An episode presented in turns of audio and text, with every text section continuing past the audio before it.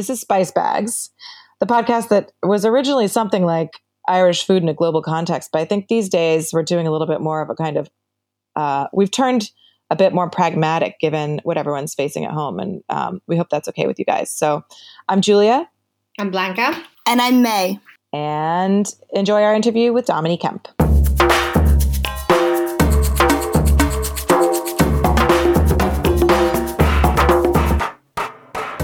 So far we've done this podcast in a beautiful studio and the podcast studio is down on whatchamacallit lane. Off of Pearse street but it's so beautiful. It's so beautiful gorgeous carpeted walls. The idea of carpeted walls is very enticing to me right now. Like uh, you know throw me in a straight jacket i'd be happy as larry. Whereas i'm surrounded um, by drying laundry. Yes we're obviously in our own home so r- dear listener um, sound quality isn't what it was but uh, information quality is even better than it was because today we're talking to Domini Kemp. Um, and May, do you want to just maybe give us a little sense of who Domini is for those of you who don't know her already? I mean, she's um, a quote celebrity chef in these parts. Yeah, I mean, she's just a badass like female food entrepreneur. You know, she she brought bagels to Dublin. Um, so she operates the I think it's called the It's a Restaurant Group. Um, and that has Alchemy Juice. She also kind of brought juicing to Dublin. Alchemy Juice, uh, Joe's, the It's a Bagels, Hatch and Sons. Uh, she's got a restaurant at the uh, MoLI, uh, Museum of Literature, and um, and then a restaurant at Brown Thomas. Uh, but she came, you know, again, sort of woman with her sister in 2000 and began this empire and really did introduce. And where did she come from? She's she wasn't from, raised here. No, she was born in the Bahamas. So we yeah we were saying that we'd actually she'd be a great person to just have a, a, looser conversation with someday about her experience just opening you know entering the food world in Ireland and her thoughts about that. But today we had a much more targeted conversation about you know what she sees happening in the restaurant world what the future looks like also a right i mean she has she has a number of books out she's got a ketogenic book but she also has Domini at home dinner uh, which i've been sort of grazing which is a little bit like the bookkeepers, which i love and it's very practical for these times where everyone's cooking at home. She was um, the irish times food columnist she like was the irish times food columnist i think since like 2011 um, and i did. I remember following her because she was using different spices and you know things were very simple and yet every week you would be guaranteed to have a different flavor profile. Yeah she's really cool and smart. I'm really glad we got her on um, so listen I hope everyone at home is uh, safe and sound um, cooking their tits off and we hope you enjoy this conversation. How is everyone? Like what are our sanity levels? Is everyone okay? Yeah i think it, you know it's it's just it's such a bizarre uh, situation because on the one hand we're all feeling kind of miserable and sort of going when is this going to end? And then on the other hand i keep trying to remind myself we have water we have electricity we have access to food. There are no bombs going off. And it's trying to keep it in perspective. But i suppose selfishly from a business point of view it's yeah. uncertain because you can't plan for everything. You know you're trying to do cash flows for the rest of the year. You know we've laid off a bunch of staff. You're you know there's money going out. There's no money coming in and it's about managing for most businesses now it's about managing cash flow for the next little while and i guess yeah that's the concern and whilst there's a lot of goodwill out there in terms of people saying right we'll, we'll, we'll freeze rent no evictions and stuff people's i suppose appetite for um, consideration is going to wane as pressure mounts on everyone. And so that's the concern. Whilst we all might be quite um, pleasant now, in three months, it might be a very different sort of set of parameters under which we're all trying to to survive and get back open. So I'm just hoping that the goodwill stays. And of course, then you hear all these reports about you know the overwhelming hospitals and everything, and I suppose people feeling sort of helpless that they're not able to do more around that. So yeah, well, I think maybe for today's conversation, let's kind of bracket the larger anxieties about like you know let's let's talk about the financial realities and the the kind of the food world situation, and we'll bracket for the moment the larger mm. um, you know eh, like anxieties around the big questions about like health and you know survival and whatever.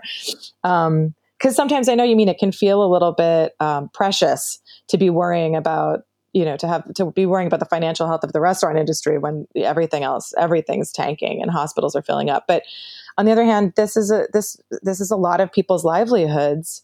Yeah. Um, and these, you know, restaurants are like uh, they're so important to communities as well. You know, they matter so much to the fabric of people's lives.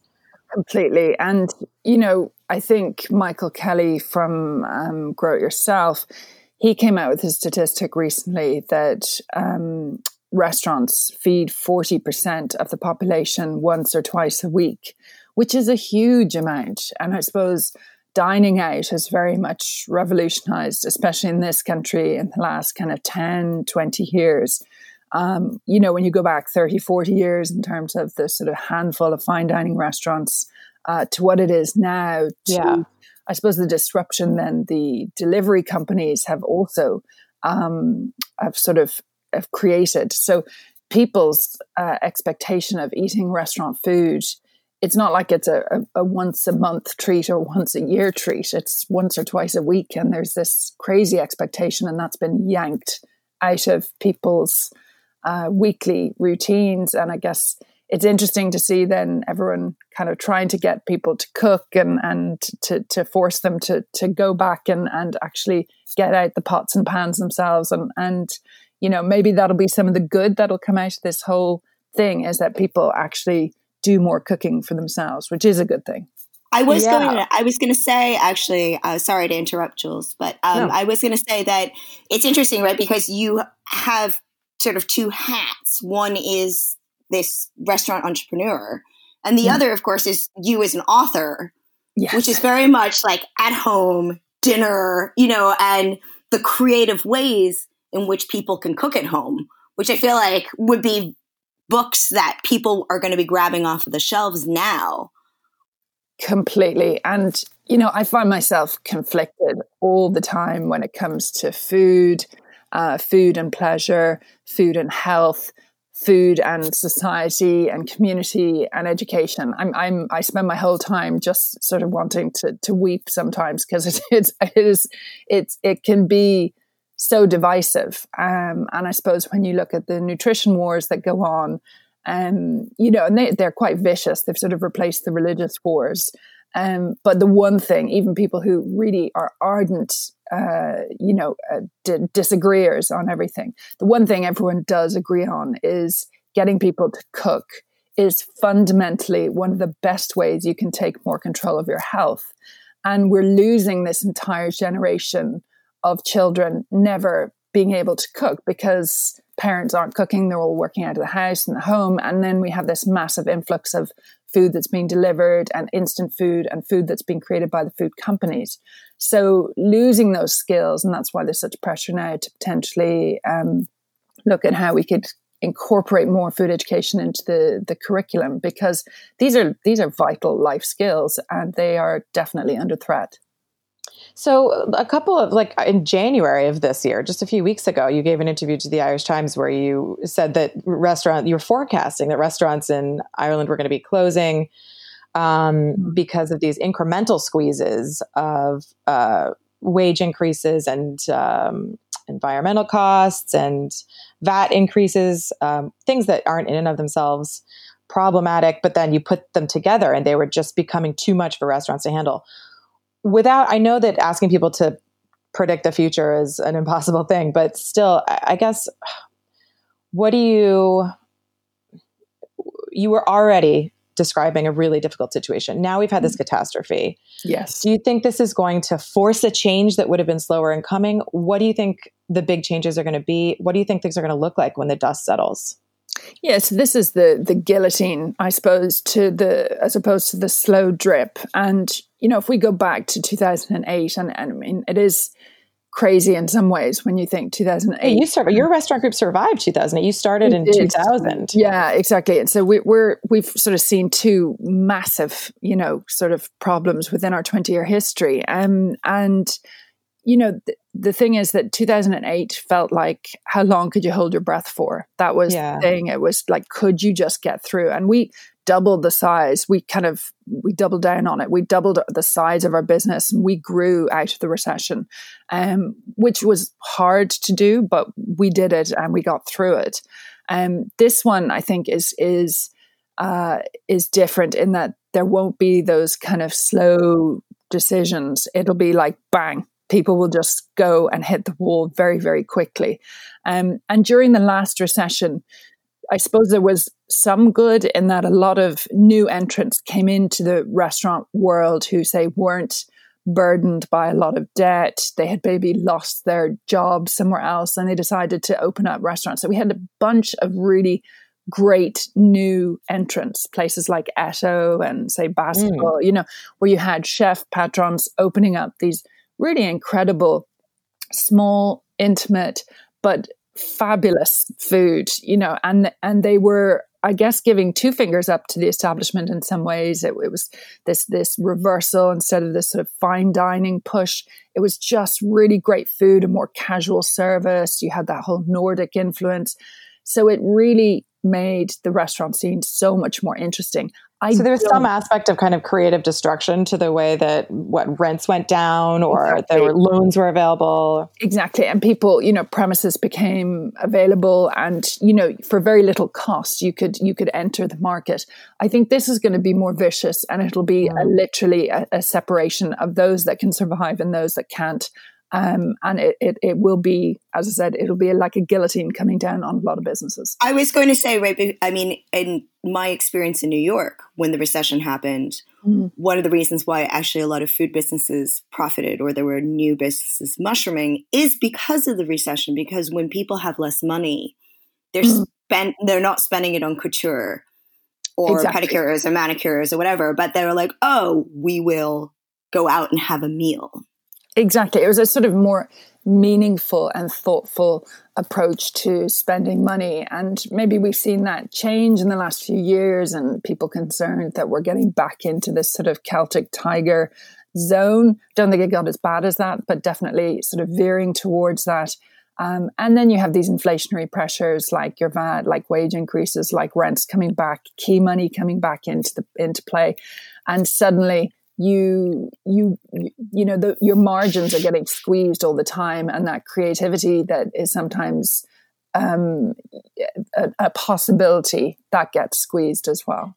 Do you think that um, so a lot of restaurants have tried to turn themselves into takeaway operations and i was reading recently about the huge percentage that americans spend. I don't know I, didn't, I haven't seen st- stats in, in europe but of their paychecks on takeaway. It's like as much on takeaway as groceries or something. uh, there's there's a recent article in the Atlantic about it, um, but it, it like do you? I mean, is this just a temporary survival thing, or do you think that? I mean, there are uh, also questions about whether it's ethical in this moment right now, which I don't want to I don't want to pronounce on, but to, to keep people working in kitchens even for takeaway, like is it possible to social distance in a working restaurant kitchen and things like that? But um, do you think that we're going to see restaurants get creative with this kind of small locally owned restaurants which are the ones that are really under the guillotine blade as you put it yeah. um, you know and that don't have the kind of insulation that or, that the major chains and big corporate enterprises have? Mm. yeah i think you know and it's it's funny. I i see some of the backlash that that exists for people that are remaining open but actually you know what? They're adapting they're pivoting they're doing something and you know, are they putting people at risk? Well, I think if the staff are happy to go in and work and they are, you know, keeping appropriate food hygiene, which, you know, restaurants and food businesses do, there doesn't seem to be any evidence that, you know, food is an issue with regards to the, the virus and food packaging isn't necessarily an issue. So really on that basis, the risk is minimized and actually this is one of the probably the only sources of joy people are getting every week in terms of having um, a delivery of delicious food arrive at their oh, preach. i've yes absolutely. So if I, my local I, restaurant weren't opened i would be a very different woman right now. Well, that's it. And i mean the thing is it's such it's such it's so nice to be presented with food you know, that you didn't make yourself, which is becoming the only restaurant I attend. Domini, I wanted to ask you, uh, what do you think is happening in Irish homes as we speak? It's more like from your experience as a cookbook writer, and you know your experience of dealing with lots of customers in lots of different restaurants. What do you think people at home are cooking? Uh, people who are working, uh, doing homeschooling uh, from what you've seen uh, that that's been missing from the supermarket aisles how do you think people are getting through this as I a mom also. Yeah, I think there are kind of two camps. I mean, I, I know myself, I'm um, trying to actually delve into all the piles of cookbooks that I have that I tend to skim through and actually making the effort to cook other dishes. So Alison Roman's book arrived maybe three weeks ago uh, four weeks ago. Um, the recipes are so good. Oh, I'm just, I'm, I'm, I'm absolutely I have the worst girl crush on her. It's, uh, I'm, I'm, I'm completely professionally food writing, crushing all over her. Um, so I've been cooking bits and pieces from her book, and she seems to have as un- unhealthy an obsession with anchovies as, as I do.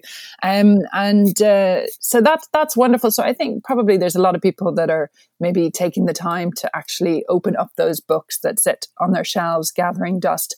And then there's another camp that are probably it's pesto pasta um, because it's sort of just it's it's all too much, you know, and it's it's it, they're not going to necessarily change, and food is becoming probably a source of of angst and um, frustration and just a burden that they don't really need now. So I guess anyone who is able to try and find some joy and solace in cooking um, is is finding that, and the rest are, are turning to Deliveroo and, and Just Eat and so on.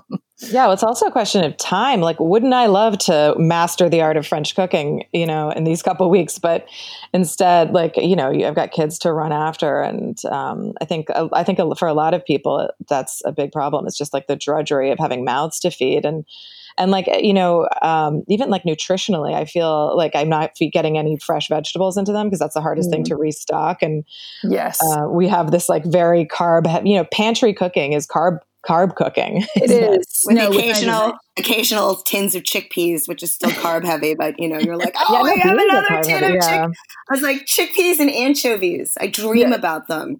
Um, i actually somewhat related to actually what you and julia were saying was I know that I had um, a bit of a 1980s mainland China kid meltdown. Domini, I, I always know you as sort of the juice girl, like you are the healthy. You're the healthy girl. So, as far as fresh fruits and vegetables, what can we be safe to eat? Like, you know, because in China, right, you have to peel everything, you have to wash everything with salt. It's not recommended that you eat anything salad like yeah, at all. This was in the 80s, but what what would be your take on this? Yeah, so it, it, it's fascinating. I remember actually too, um, my sister in law, she lives in Milan, and she was saying when she was pregnant, you know, they were obsessed, the, the you know, um, the OBGYNs and everything were obsessed with telling Italian women not to eat salad leaves, you know, because again, it was. Are you serious? Yeah, that it was like avoid salad because of, of the risk. Whereas her Irish friend, who was pregnant at the time was was being told, you know, avoid pate, avoid this, avoid shellfish and stuff. So it was interesting how different approaches in different countries and the different advice.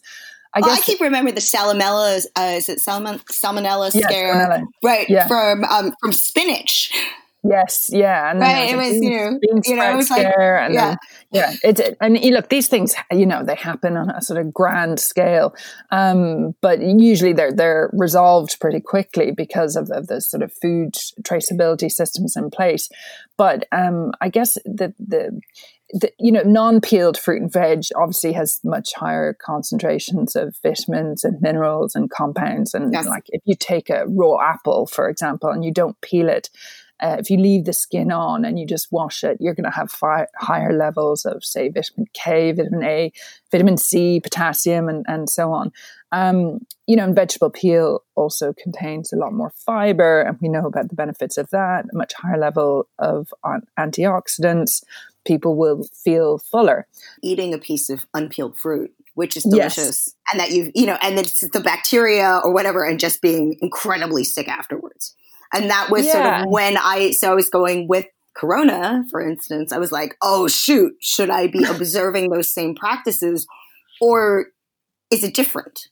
I, I think it's I think it's fine. You know, it, it just to wash fruit and vegetables. And I said, if you want to give them an extra scrub uh, and put a little cider vinegar in the water that you're washing them with, just to give them an extra bit, some studies show that you remove up to 40% of, of, any pesticides by washing fruit and vegetables thoroughly. So you're getting rid of a good chunk of things.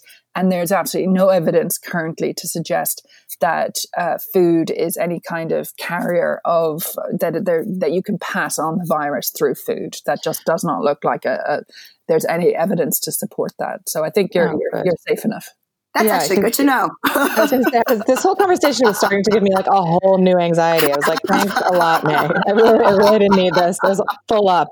Um, but no, I wanted to just pivot back to the restaurant thing for one thing before, before for one question before we like move on to home cooking and stuff. Um, which is like, what can we do? What can we consumers do? Like, if we love our local restaurants and they bring, you know, I'm realizing now how much simple things like the banter that I had with the waiters at like the place that we went to the most, you know, like they matter. And like, you know, what can, what can, what can consumers do? I mean, aside from buying vouchers, which I don't even think, eh, you know, may or may not be helpful. I mean, is there anything that we who aren't actually part of the industry but are supporters of it you know how what behaviors can we take on or you know what can we do to help well, look, I think anyone that's um, advertising either vouchers for sale or whether they're doing delivery services or anything, if if people are in a position to to um, support delivery perfect. You know, then you know restaurants are actually taking the time and investing in the staff and the the food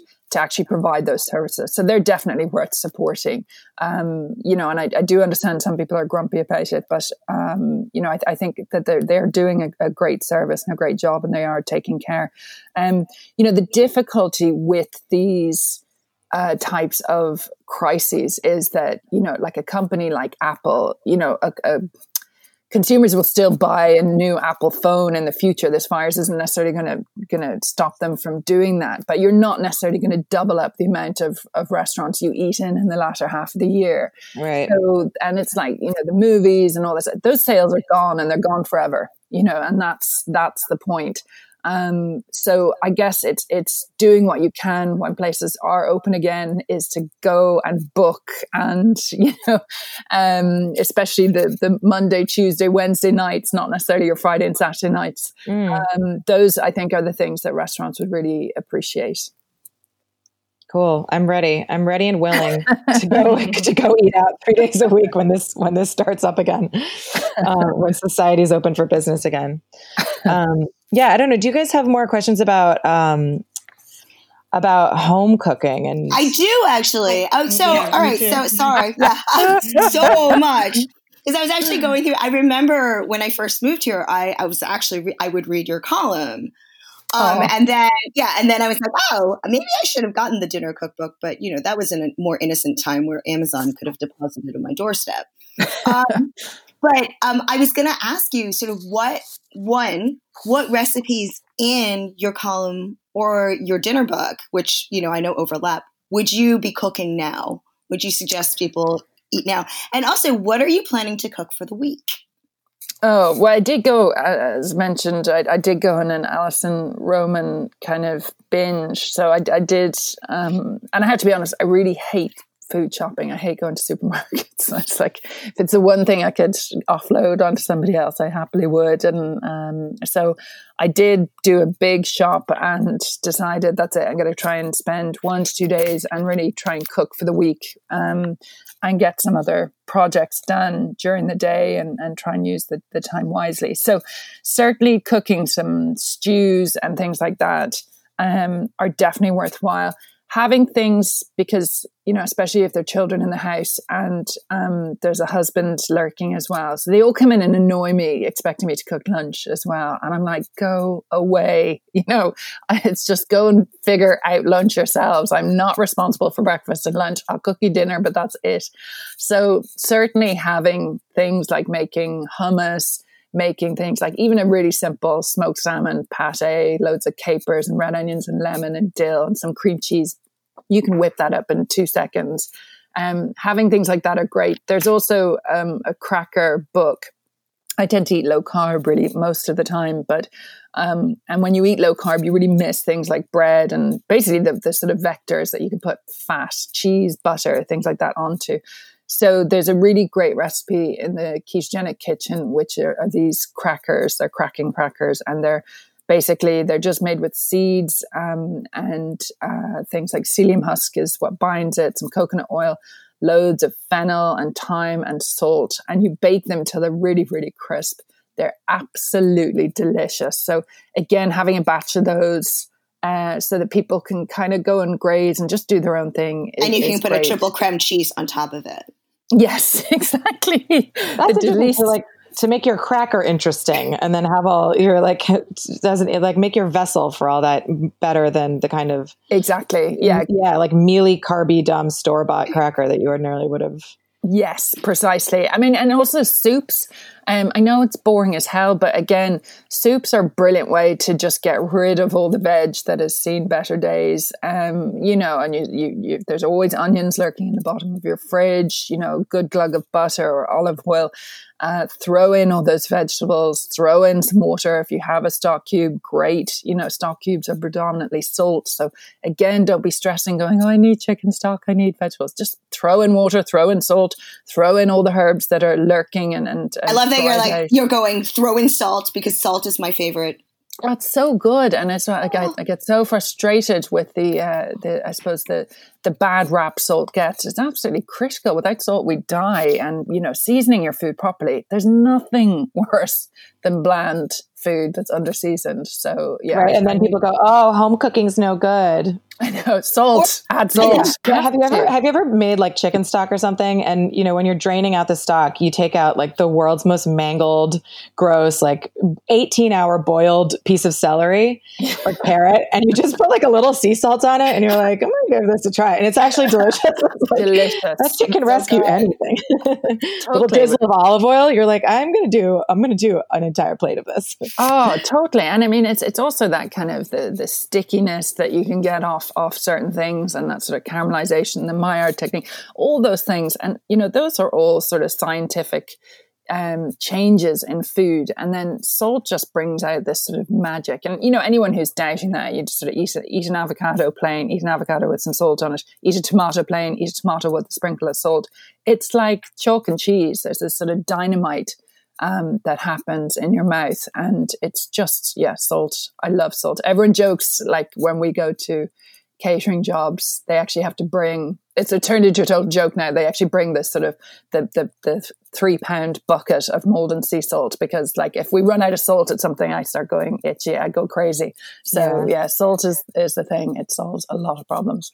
That's that's like lovely advice because I feel like a lot of people might you know feel like there's um, some kind like feel like they they should be scolded for throwing too much salt around in their home kitchens but actually when you're just using sea salt by the pinch you're you're not going to hurt yourself. You're not going to give yourself like a blood totally. pressure situation. No not at all. And, and and honestly a lot of that that um that old science is being challenged. It's it's like our whole approach to saturated fat and i'm talking about healthy natural, stable, saturated fats, you know, like your butter, your duck fat, your ghee, or, you know, all these things you know, these are all natural foods that have, you know, loads of, of beneficial, of nutritional benefits. Um, and uh, your, your olive oils and so on. Yeah, thankfully, I love that. yeah. You know, certainly this idea that you're putting in gallons of butter into your coffee and so on. That I don't think that's sensible, and I don't think that's uh, that's delicious in any way. I think I think bulletproof coffee is one of the vilest things you can drink. Um, but you know, and I'm a I'm a low carb fan. Um, but uh, you know, I think it, it's it's you know, butter makes taste, uh, food absolutely delicious and stuff. Where you have the problems is where people are adding in lots of fat and lots of carbohydrates. That's where you have the problem. And if you think about it, sort of butter and sugar, that's that's a recipe for disaster. Quick, someone else ask a different question before I tell like an I wanted to about, just the, about my breast milk in the refrigerator. don't let me. Don't let me. I wanted to say um, to to Domini just. I, lately, when I look at cookbooks, I'm overwhelmed by the amount of ingredients. And I found mm. a cookbook that was a three ingredient cookbook by Rozanne Gold. and I was just I, I couldn't believe how simple food can be. Do you feel that some some cookbooks like are just so complicated that people it just turns them off? I I feel like all the chats of all the moms I know, there's a lot of complaining about cooking and kids don't want to eat this. Do you think that we've made it too complicated that we need to kind of pare it back and say, look, this is three ingredients. I find Spanish food is a little bit more simple sometimes than other cuisines. I couldn't agree with you more. Um, I must check out that book. That sounds sounds brilliant. Um, and that I suppose was the foundation of my um, the basis for my column in the Irish Times uh, for all those years. Was I mean I, I, I adore cookbooks and I get them, but I, I, I just flick through them. I flick through the photos. I, I look at the combinations. I rarely have to follow recipes or anything. And that, you know, and why should I? I'm a trained chef, so I don't need to drill down on the recipes and follow them precisely. Um, but uh, they're, they're, they're to inspire as opposed to instruct. But for me, it was taking those recipes and saying, right, you don't need to do this, don't need to do that, don't need to do that.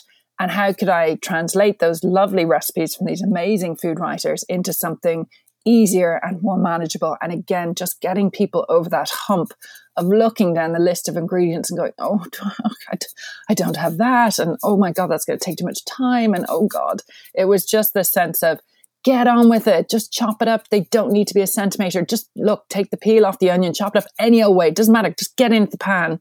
And if you cook it long enough, it's going to sweat right down. Doesn't matter that you've chopped it in some haphazard, useless, with a useless knife. Just get it into the pan and you know this is what you want it to turn into if you want to sweat those onions do sweat them sweat them for 10 minutes don't just give them a, a 30 second saute because they will taste kind of raw and icky so it was trying to get people to understand the fundamentals of, of cooking techniques without the hassle i suppose I think yeah, and the cost, and one thing, the cost. Sometimes you look at recipes and you think, oh, half a bottle of maple syrup, and you think, how much is this going to cost? I think maybe now is a good time to look for those really, really simple recipes.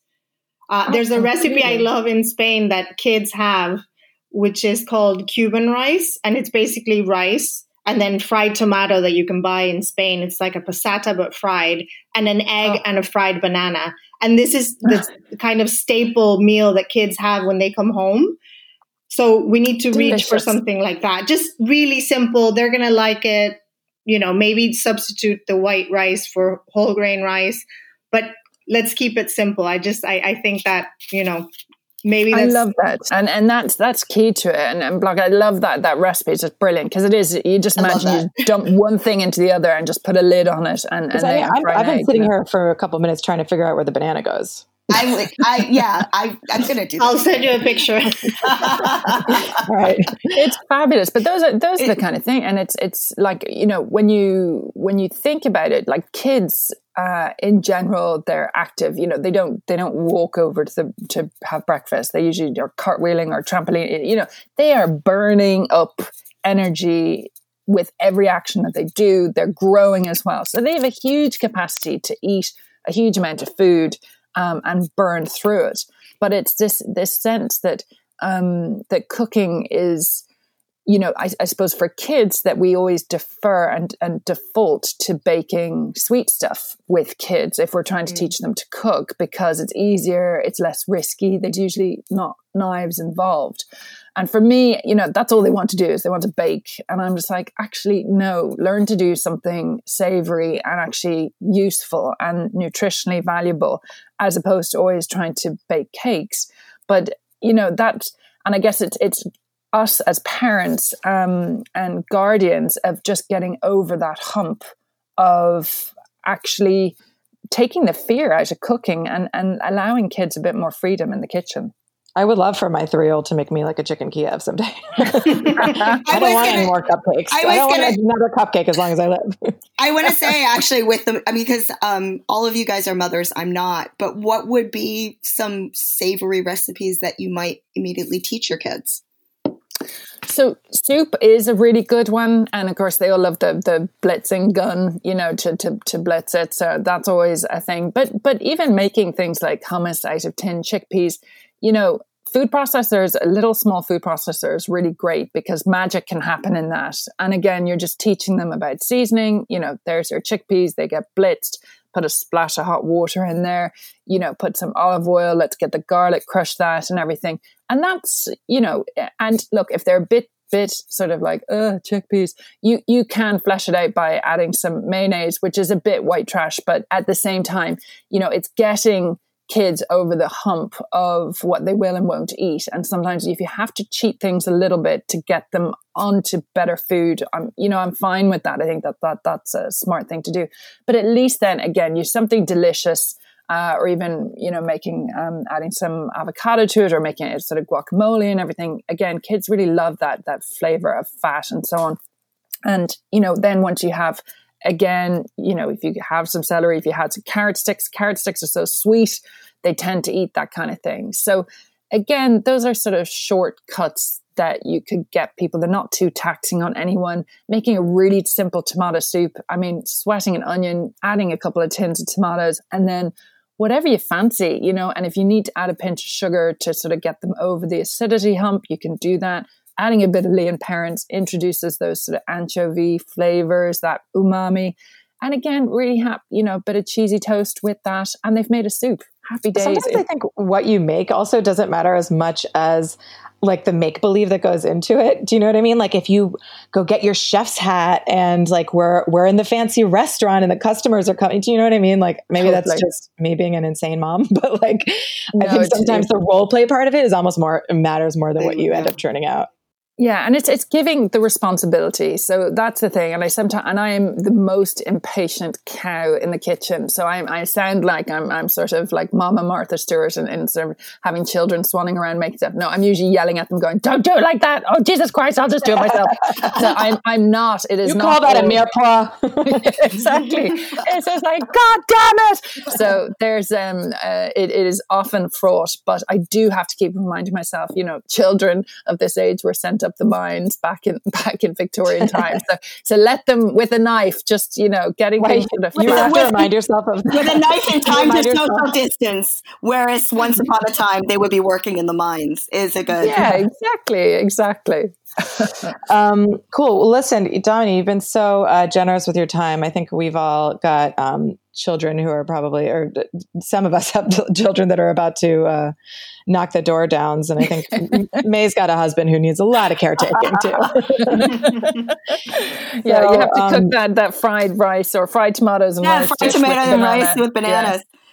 I'm, I'm, I'm, Blanca, Blanca, can I, Blanca, can you send us a picture? Is it a dick pic? Like, is it like a full banana or is it chopped? Yeah, well, you basically put half a banana, a fried egg, like a Spanish fried egg, like deep fried, and then the rice, and then you put it the rice in a cup, so you have a little mountain, and then the tomato. So my daughters, even though they're a little bit older now, they love that because visually it's really cool. It's like a mountain, the banana, and the egg that is hilarious. It's, it's like a, a, sort of meal in one, like space yeah. food. It, yeah. It's all one dish. So um, yeah. yeah. it sounds sounds intriguing.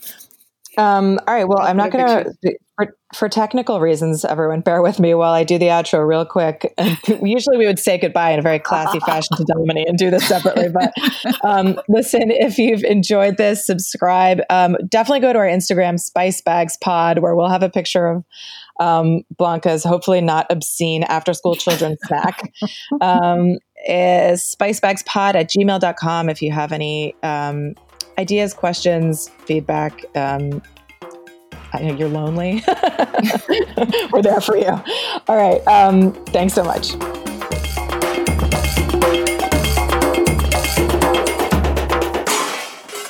This podcast is part of the HeadStuff Podcast Network.